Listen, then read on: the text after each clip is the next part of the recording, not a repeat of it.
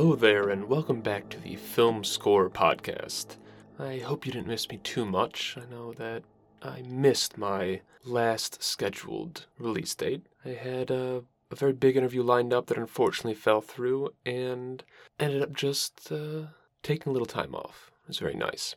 But I am back, and my guest today is experimental composer Lucrecia Dalt. And she's actually really made her film and TV scoring debuts just in the last couple months, composing for the horror feature film on Shudder, The Seed, as well as the brand new horror comedy show, The Baby, which is on HBO in the US and Sky in the UK. And they're both really, really cool, exciting, experimental scores, doing all sorts of strange things with voices and synths and tape loops, as well as some more familiar traditional instruments. All it took was for me to hear the first single from The Seed to convince me I wanted to do this interview. So I highly recommend checking out both scores. And actually, the score for the baby just released on May 27th, so two days ago. So we dive into both of those scores, particularly the baby, as well as talking a bit about her background and going on an initial tangent about our thoughts on the film and film music landscapes and industries. Now, as usual, you can find more information about Lucrecia on her social media or her website, and you can listen to both scores on any digital platforms. I think there are physical versions coming out or available for order right now. Now, as I've mentioned a few times, I am winding down for the season. Might have one or two more interviews coming out, but the end is very soon. Of course, after a few months' break, I'll be back. Before then, however, sit back and I hope you enjoy. Well, thank you so much for joining me. How have you been? I'm doing great.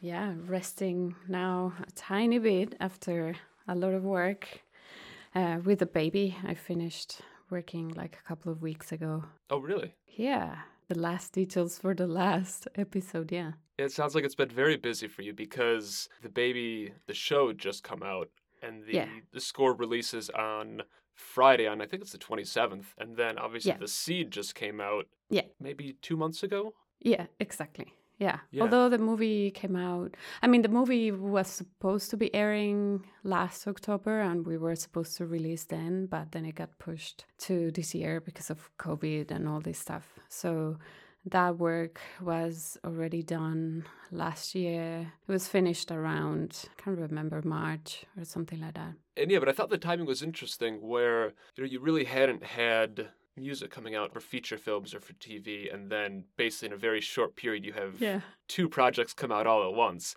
Everything. Yeah. And not only Yeah. that, like I'm announcing my own album, my solo album, like next month. So everything wow. was kind of like we were not uh, expecting that to happen in this in this way, but yeah, it's how it is. Yeah. yeah. But obviously, you'd had a, a music career that spanned for quite a while before that. And I know I actually stumbled across an article you had in uh, the Vinyl Factory from like 2018 where you talked about 10 unconventional film scores. Oh yes. Yes. I remember that one. Normally, when I see those articles, it hits like the same handful of scores. And I read Okay. through that and I was like, oh no, these are some like really deep cuts that I've like never even heard of. Oh, that's great.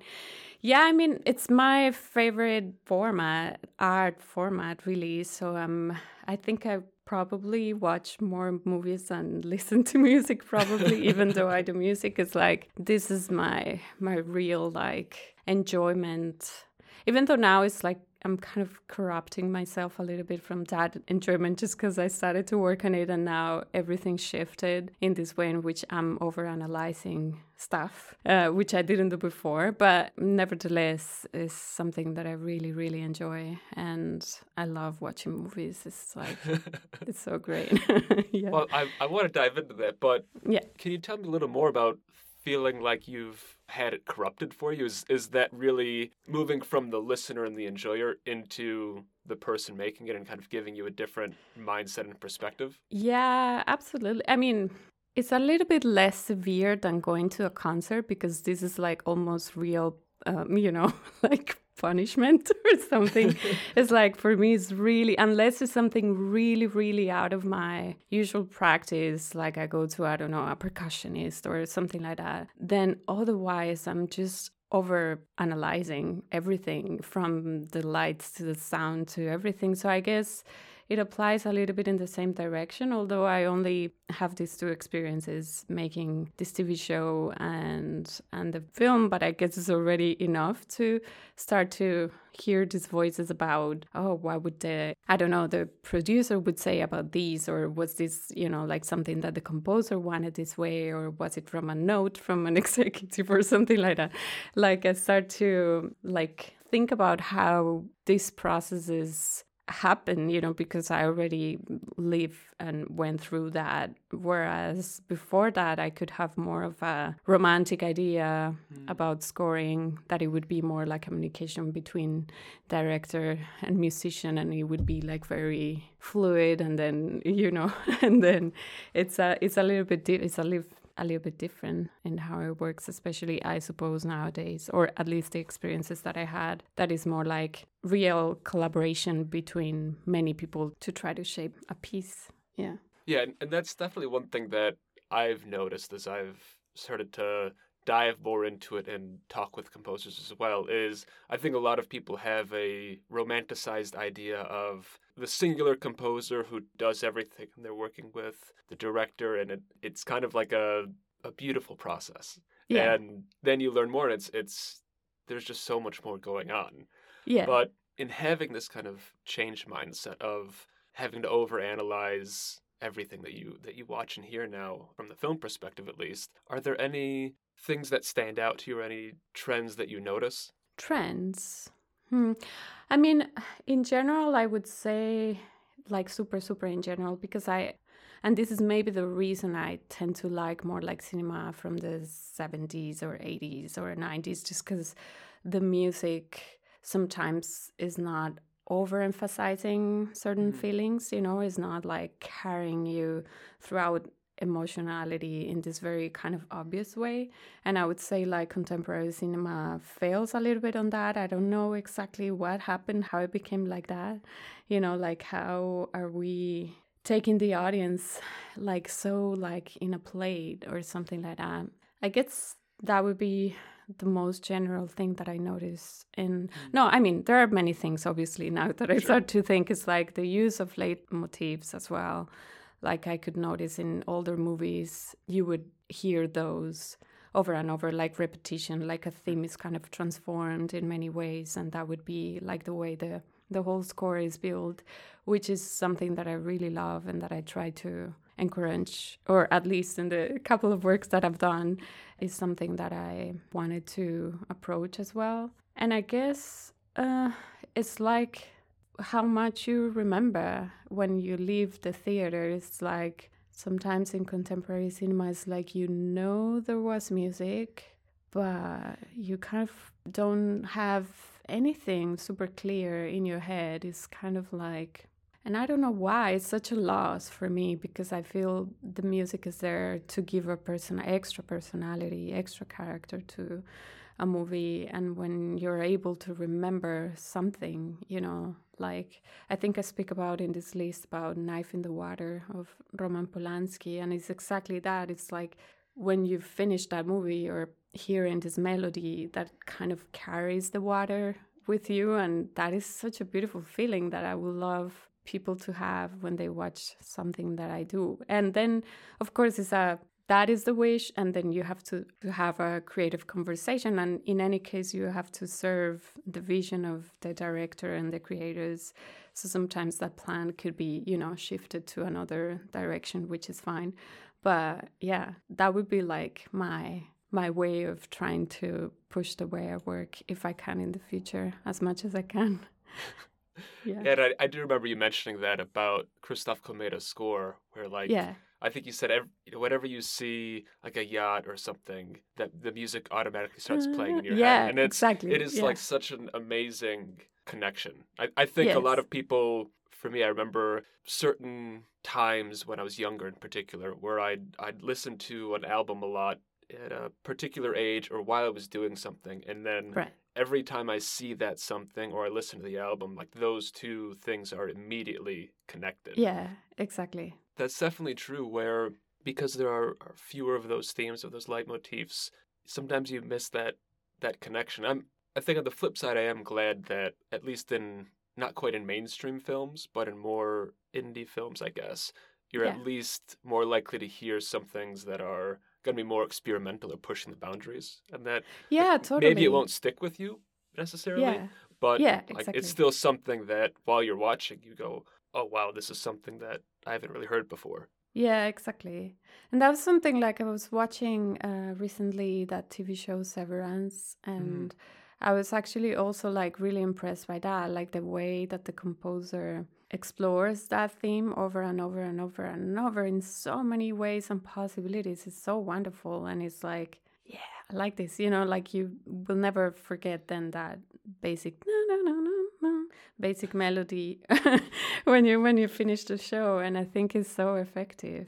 and so I haven't seen all of the baby, and and actually I I started watching it without realizing that you had done the music for it. I think I, Oh, I watched the first episode, and I was like, oh, some of the mu- like, some of the music in here is like really surprising and odd, and I like I wonder who did it, and I made the connection afterwards. Okay, okay. So I don't know to what extent you were able to do it, but having something that's that's episodic and longer form, do you think that gave more of an opportunity to fully develop some of those themes and, and just a broader palette? Yeah, totally. I think a lot of special things happen in the baby. The first thing was that the creators already, when I knew about the possibility of working uh, for the baby, the premise was that they wanted to explore vocals, weird voices, unconventional ways with voice. And at that time, I was doing a, a research about it, and I was really kind of obsessed about it anyway. And I thought, like, damn, I, you know, like, I really wish I can get this job because I think I, I have a lot to offer in that aesthetic choice that they're looking for. So there was that, and there was also like a lot of space for for different moods to explore. It's like at the beginning with Taj, it's like a lot of kind of coolness about showing her character and stuff like that, and then how those things transform, and then the theme that goes with the baby and all that stuff. So it was like, yeah, and definitely this one leitmotif that I wanted to expand and that I think I could present in as many ways as I could throughout the show and transforming in different shapes and forms, which is this clarinet line that appears in the very first episode when the woman is falling to the to the mm. cliff. So it was a I don't even know how to say because the time when I think about the amount of time that we worked on this project, it's, I started working in October and I finished a couple of weeks ago. The amount of music that I made and the amount of work that I invested in, it's like it's insane, you know, it's so crazy. But then of course it's like when you watch it's 30 minutes episodes and everything is so compacted, you know. It's so strange, you know, to think that you were invested in in this project for so long and it becomes this very very capsule with these concrete ideas that are are part of super super bigger explorations of course and yeah And you, you'd mentioned that as you were trying to get into the project, you were already doing some research in to the use of voice. And I know one of the things that's one of the quotes that's been floating around about this score is is the quote weird voices. yeah But it's also something that you've done on previous solo records as well. Like No Era Solida has a lot of Yes. voice work too. Mhm. What is it about the voice and the way you can use it and manipulate it and just present it in different ways that like you find appealing? I mean, uh, like I said, for this one, it was more like the creators really wanted to explore that. They wanted to have throat singing, for example. They offered that, and I, I had to go find a throat singer to incorporate in the project, for example, because they were really obsessed about this sound, for example. And so, because of that, I started to think like, how could I myself, with processes uh, for voice or electronic or with modulars and stuff like that, could also treat my voice as if I was a throat singer, even though I cannot do kind of properly do that. I had um, a recording from Cynthia Pitsiulak. I hope I'm saying her last name right. And um, she's Canadian. She she was just casually passing by Berlin, and we made a recording with her, and it's so wild and intense what she can do with a voice. It was very inspiring and very, you know, it's a it's a it's her technique, and she can only specifically do that. Mm. And then to see that and to see how can you somehow bring it to your own territory. Well, I thought it was like I already had a little bit of a of an exploration that I started with uh, No Era Solida, and that I could definitely be super useful for this project. So that was like, yeah, this is totally, totally my territory, and I feel so comfortable working here. You know. Well, yeah, and it's it, I know it's it's so cool to listen to. That that is one thing that I really enjoy about music for film and TV is that it can draw in such diverse, wide ranging elements. Yeah, right. The music that I normally listen to, like I, I listen to a lot of metal and extreme music as well. Yeah. And a lot of those tropes are often very set in stone. So yes. you'll you'll hear different instrumental experimentations, but not necessarily vocal ones. It's like yeah. listening to the baby or some of Gazelle Twin's like solo work or her work in film music. Yeah. It's like, wow, this is stuff that I've never imagined and it's just so wild to listen to. It's like so exciting. Yes. yeah, she's great. Yeah. Yeah. Totally really yeah. fun. Mm-hmm.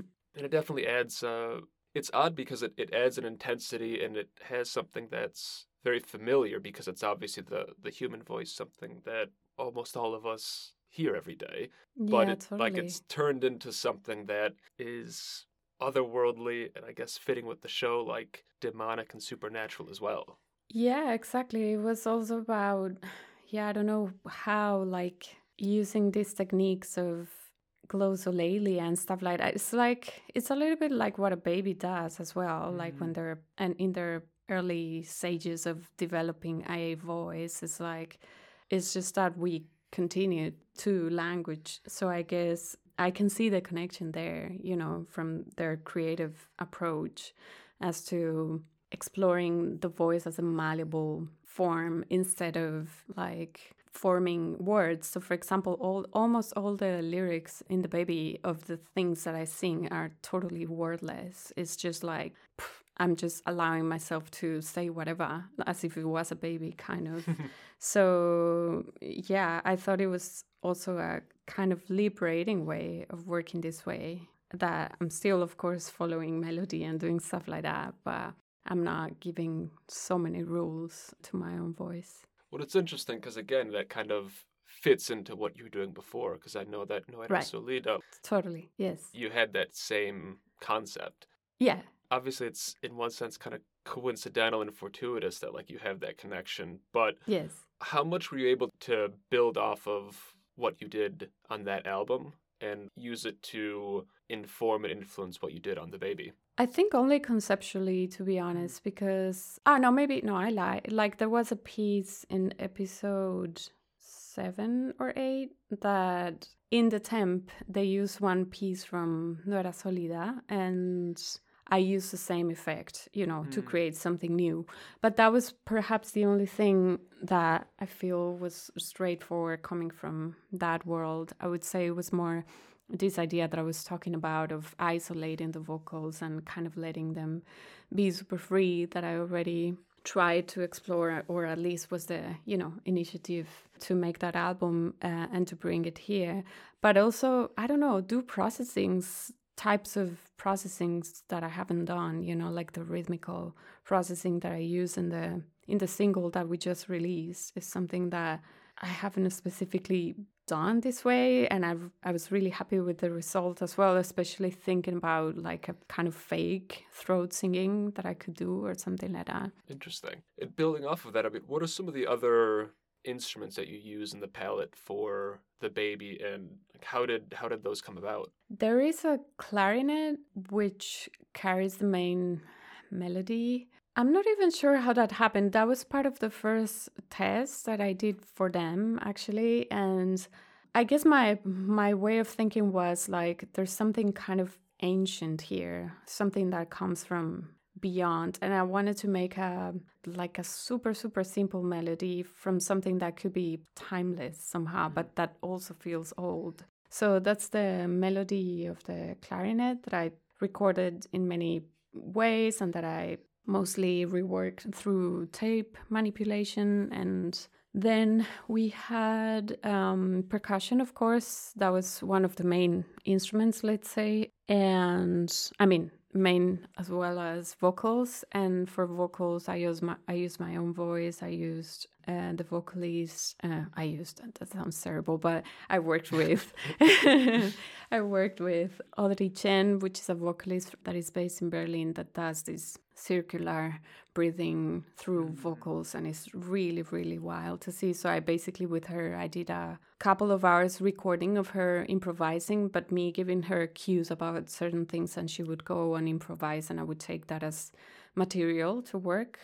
And then i did the same with the throat singer. I would give her cues and she would improvise or i would give her rhythmical patterns that she would sing on top of for episode five, which I think it aired, aired yesterday. I don't know if you've watched it, but that was like going to a, a, territory that that was a tiny bit more classic, I would say. So I wanted to use violins and yeah, mainly violins. So I recorded violin from my friend Gibrana and upright bass in a couple of pieces, and then the rest is synthesizers, synthesizer modulations with the voice, vocoders, a lot of processing, and yeah, that's about it.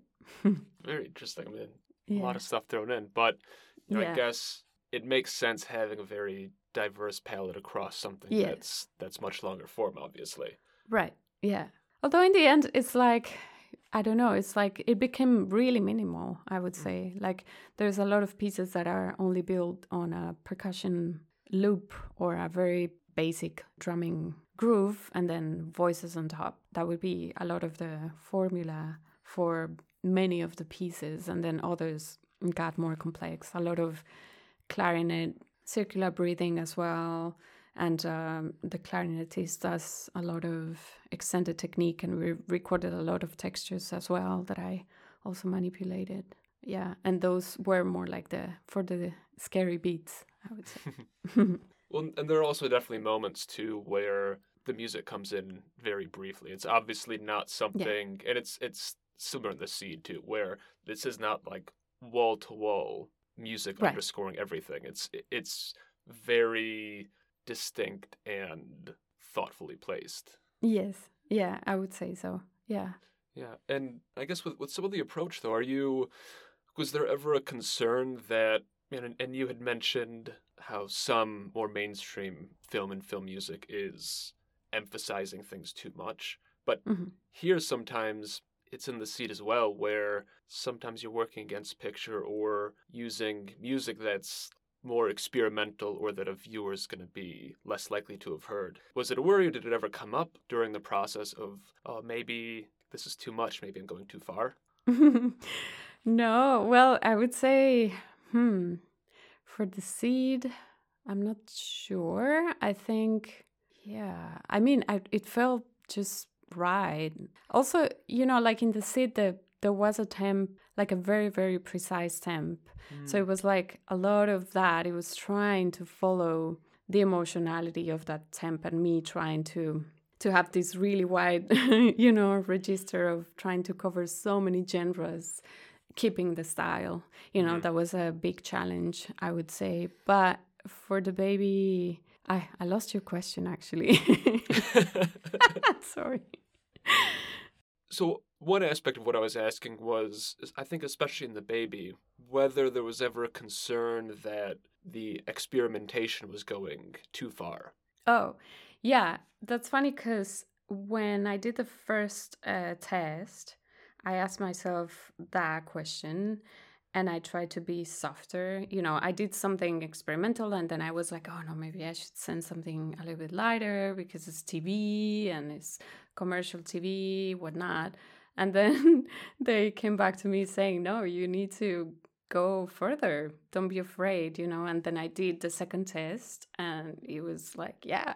And I mm. was, damn, this is this is the best thing ever because I can't, I really can't believe when I finished that piece. I was like, if this makes it to TV, I'm gonna be the happiest person ever because it really was like I, I couldn't really believe that I was making this music in shaping it this way doing what I love and doing it for these circumstances with a brilliant, fantastic team, it, it felt just too much, you know, like, uh, so yeah, it was, it was, I don't know. So then from the onset, I really understood that I really, that the show is about that, is about being extreme and is being fearless in this way of embracing the weird. And I think the shows that, and the show does that really well in all possible ways. So yeah, it felt perfect. Is it is it kind of exciting as well where typically music that's a bit more out there, more extreme, more experimental draws in an audience that's very much on the periphery? But yeah. here, like you mentioned, the show I think in the UK is on Sky, and in the US it's on HBO Max. So, like like right. you said, it has a wide audience. Is it yeah. is it exciting to be able to put that type of music in front of people who would almost certainly not listen to it otherwise? Yes, it is absolutely exciting, and I'm like you know, a little bit like a kid reading all the, you know, everything that I can get through the hashtags and everything because it's such a pleasure, you know, and it's such an honor and it's everything combined. I still remember the first moment that I was like, you know, this thing that you hear that of HBO in my first test, and I was like, is this real? Is this happening to me? I don't get it.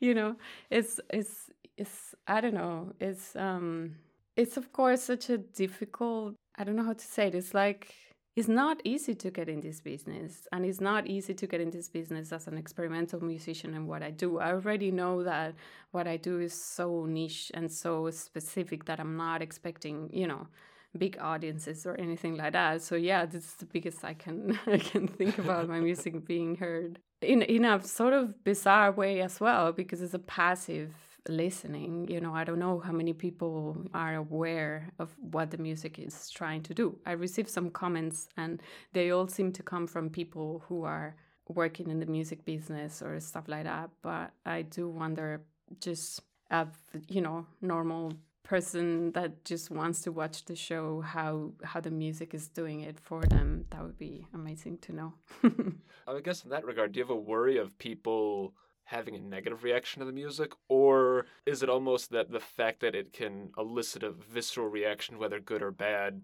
is almost a plus? Yeah, I would say, yeah, the second option. I don't necessarily because I'm already covered, you know, like by the creators were the ones who wanted to make the show this way anyway. So I'm yeah. kind of like going with them, you know. This is the way that, that we are very happy and proud about the show. So it's like I mean, it's a creepy show as well. It's supposed to generate all these reactions, and that already starts, you know, from the first vocal that we use in the first scene. It's like that really deep throat singing is already, you know, what the hell is going on? what the hell is happening here? And where is this people taking us? So, yeah, I'm not particularly worried. Quite the opposite. And that's the pleasure as well of doing horror. Like, the creepiest and the weirdest that you can do, I guess, the better. I would say. mm. So yeah, it's a it's a beautiful format to work with experimental sound. Yeah, well, and I and I think partially because of that, I'm sure it seems to be the format, whether in TV or in film, that allows for the most experimental music coming in. Like I, I saw yeah. the horror film X maybe a month or a month and a half ago, mm-hmm. and it's Tyler Bates and, and, Chelsea Wolfe, and I think that was her oh, first okay. film score that she'd worked on. Okay, and like it. it's really bizarre. Like especially in the album release, like it's a it's a film that takes place in the '70s, and they're shooting like a low budget porn flick. And okay. you'll hear like that stereotypical funky bass line playing, and then her screaming over top of it. Oh wow, sounds great. Yeah, I mean, obviously yeah. it's not not for everybody. But like, I love that. Those don't come up in other genres. Right. Yeah, you're right about that. And yeah, it's a pleasure. And I wish, I don't know, maybe, you know, I'm I do agree with you that I feel that maybe there is a little bit of a shift of interest. And I see more and more, you know, like colleagues around that are being asked to do score work. And that's a fantastic thing because that's maybe the way we can shake a little bit. yeah. the certain, I don't know what it is, patterns or something like that. I think that's how changes have to be made. You're not going to hear a Marvel film or Mission Impossible and Top Gun, like they have new ones coming out. You're not going to hear those movies taking big risks and doing big sonic changes. Right. It's going to be the the smaller grassroots films that have to push right. that. Yeah, exactly. Which is fantastic. It's totally that's the cinema that I always loved in any case. So, yeah, I don't know. It's, I'm happy to be part of that. I always dreamed about scoring, of course, and I always saw like images and I always thought of making, you know, alternative scoring experience for images. I mean, 10 years ago that was like my way of thinking and now being on it is like it's great. yeah. yes, you, you mentioned that was something that you'd always wanted to do and I think you've done things that are in the same sphere before whether it being a collaboration with visual artists or even doing a, a musical collaboration with poets, for instance. I mean, that's that's what film and film music is. Like you're collaborating with yeah. artists in in this particular media. Yeah. What was it about besides your love of film, of course? Like what was it about film music that had that draw for you? Mm, yeah, I don't know. I th- I guess at some point I started thinking about well, first of all, it's like the way that a song or a piece of music could be structured in such a different way that a more classic, I don't know, pop, whatever piece would be structured. So I would be like more of, I would be thinking more about a journey, which is going from A to B to make a piece instead of the traditional journey. And I would say like that would be what a movie or a set of images would do for the song to service the song. So I started to think about those terms already, and it felt like movies were kind of doing that, like these abrupt changes that could happen sometimes. So I was trying to bring those elements to my music and see who, how could that shape the way I composed, basically. And you'd mentioned, of course, a few minutes ago, recognizing the difficulty of getting into the industry broadly. And and obviously yeah it wasn't until the seed that you had that first opportunity come up.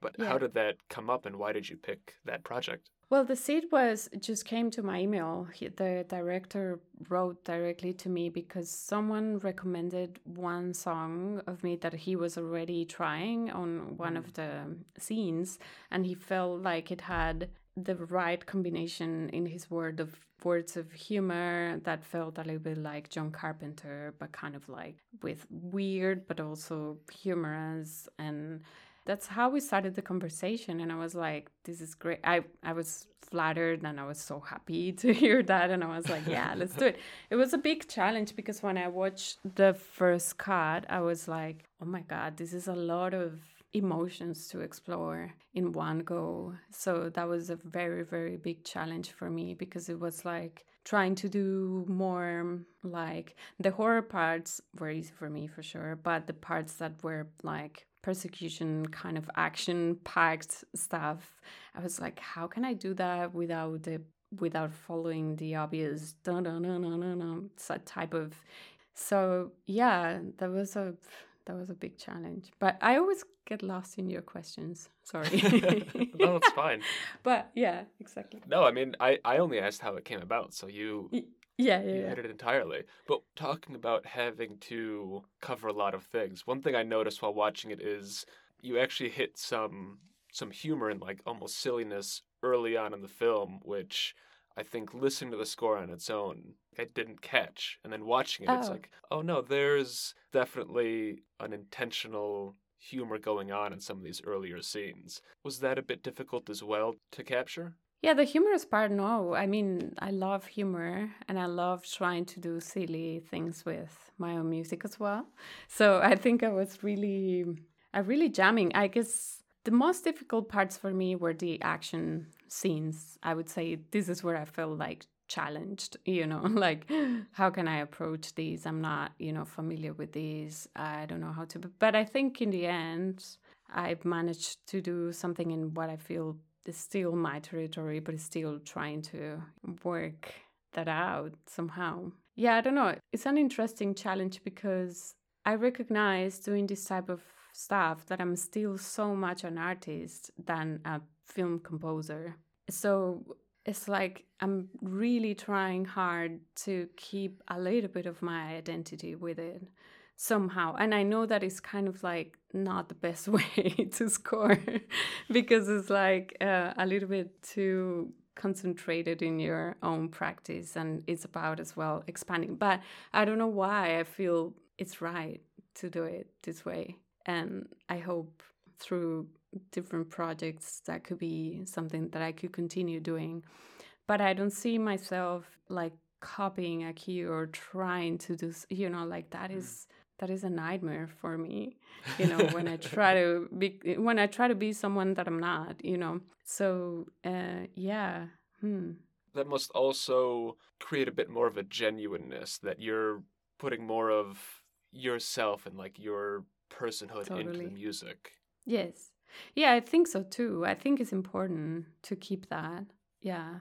It's also a signature and you're putting your name in there and it's a collaboration as well and you're trying to to follow the vision of someone else but you're trying to bring your vision as well of how you see that but shaped through different sounds and stuff like that i always think of philip glass as an artist who did quite a bit of film and documentary work and like it takes you about two seconds to listen to any of those scores and you go oh yeah, that's him. So yeah. I think a lot of people talk about needing to be able to do every style and every genre, but I think there's a place for people who want to maintain their signature and their style and do the projects that will allow them to maintain it. Yeah, exactly. I mean that is a that is a beautiful luxury and I hope I can somehow continue that. But I guess also there is something very very interesting. Like, for example, for episode one of The Baby, the director Nicole Kassell and the creators Lucy and Siân wanted to explore something very energetic. And the examples that they were giving me is like these bangers, you know, and I'm like, I've never done a banger in my life. You know, like I've never been in the situation that I'm I'm hoping to do a banger, you know. And I'm like, okay, uh, well, I can try. And then somehow, I don't know, with my collaborator, Alex Lázaro, I was like, okay, we have a challenge. Let's try it. Let's try to do that. And I thought, okay, maybe something in the line of uh, merengue, which is this rhythm that is very fast, you know, with a guido. And I was like, maybe something in that line. We we follow the structure and we keep the voices patterns and we add synthesizers and it somehow works. And I don't know if I satisfied the idea of a banger, but at least uh, I felt that it was the closest I could go to one, and it felt great and liberating in a way, you know, like. So is that that challenge? Is that something that you expected? Yeah, definitely. No, no, no. I mean, I know that you are going to be asked unexpected things that you are there to, like I said, serve the vision of someone else and that sometimes they have ideas already formed as to how they want to explore a certain scene what they want to do with it. And so um, i like the challenge. I mean it's it's great. And i think it's a, the best uh, space to do that as well because probably i wouldn't do that type of music specifically for me because it's not directly out of my interest. But once it's done it's like I love this, you know, I love that I could do that and that I could, you know, work within that space and still feel like it's part of my own way of working sound and stuff. So yeah, that felt great. When I was listening to the the score for the baby this morning and yesterday. Oh, okay. I don't know if I thought the tracks some of the tracks were necessarily bangers but like i definitely have written down a few of like the few of them by name that i was like oh this is a killer track so I, I, think you. i think you succeeded Ah, thank you. And have you watched the the whole? uh, You said you haven't watched the whole thing, right? I haven't, I haven't watched the whole thing yet. No, Okay. How far in are you? I've uh, only gone through the second episode, so it's it's one of Oh, those wow. Okay. things where you know my my wife and I have our half dozen shows that we slowly make our way through. So Yeah. that's that's Okay. like in in that nebulous queue of ours. Yeah, and maybe it's better to sit down and watch the whole thing on an afternoon or something like that. We will see. There's I think on the Mhm. forecast there are plenty of rainy afternoons coming up. Yeah. But Grazie, I appreciate you coming on to chat with me. Frankly, I think I could have had you on here for another half hour, hour or so, just uh, berating you with questions. Thank you so much for having me. It's Yeah, a of course. yeah, it's great to chat about all these things and yeah, thank you for your interest in this. Yeah, yeah, of course. I mean, and, and honestly, it was uh, all it took was me hearing the seed, and I think maybe just the single Venutian offspring, where I was like, all right, yeah, I, I definitely want to learn more about this. Great. Fantastic.